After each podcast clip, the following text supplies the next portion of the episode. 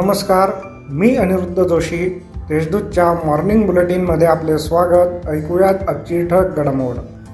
नाशिक महापालिकेकडून यंदा नाशिक रोड पंचवटी पश्चिम पूर्व नवीन नाशिक व सातपूर या विभागांसह गोदावरी नदी किनारी एकूण एक लाख वृक्षारोपण केले जाणार आहे. सुंदर नाशिक व हरित नाशिक करण्याकरिता शहरात अधिकाधिक वृक्षांचे आच्छादन वाढावे यासाठी महापालिका नागरिक व विविध संघटनांच्या माध्यमातून ही मोहीम राबवली जाणार आहे.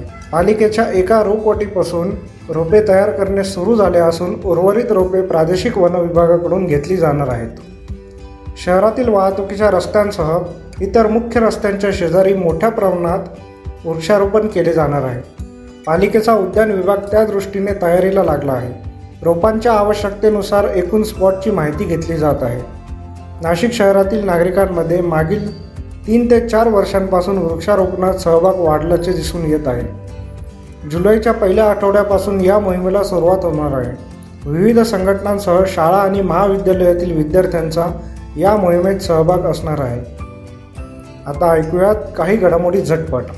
नाशिक जिल्हा मध्यवर्ती सहकारी बँकेतील तीनशे सत्तेचाळीस कोटी रुपयांच्या भ्रष्टाचाराप्रकरणी सहकार विभागाच्या एका परवानगी आदेशामुळे आजी माजी एकोणतीस संचालकांच्या भ्रष्टाचाराची लाचलुचपत प्रतिबंधक विभागाकडून चौकशी होणार आहे.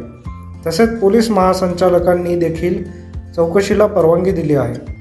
यामुळे या संचालकांच्या अडचणी वाढणार आहेत. अप्पर जिल्हाधिकारी दत्तप्रसाद नडे यांनी चार दिवसांपूर्वी तालुक्यातील राजूर बहुला सारूळ आणि आसपासच्या परिसरात तपासणी केली.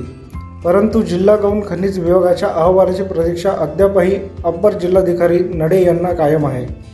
त्यामुळे गौण खनिज विभागाच्या या संतगती कारभाराबाबत शंकेची सुई उभी ठाकली आहे. समाज कल्याण विभागात अनेक वर्षांपासून प्रलंबित असलेला चतुर्थ श्रेणी सेवकांच्या पदोन्नतीचा प्रश्न समाज कल्याण आयुक्त डॉक्टर प्रशांत नारनवरे यांनी मार्गी लावला आहे. त्यातून समाज कल्याण विभागात प्रथमच एकशे बारा चतुर्थ श्रेणी सेवकांना पदोन्नती देण्यात आली आहे. त्यामुळे आता समाज कल्याणमध्ये वर्षानुवर्ष शिपाई म्हणून काम केलेला सेवक आता लिपिक बनणार आहे. महापालिकेच्या वतीने प्लास्टिक पिशव्यांच्या वापरावर बंदी घातल्यानंतर देखील त्यांची सर्रासपणे विक्री व वापर सुरू आहे. एप्रिल दोन हजार एकवीस ते मार्च दोन हजार बावीस या वर्षभरात एकूण एकशे ब्याण्णव जणांवर कारवाई करण्यात आली आहे. यात दहा लाख वीस हजार रुपयांचा दंड वसूल करण्यात आला आहे. जिल्ह्यात गेल्या चोवीस तासात दोन नवे करोनाबाधित रुग्ण आढळले आहेत. तर दोन रुग्णांनी करोनावर मात केली आहे.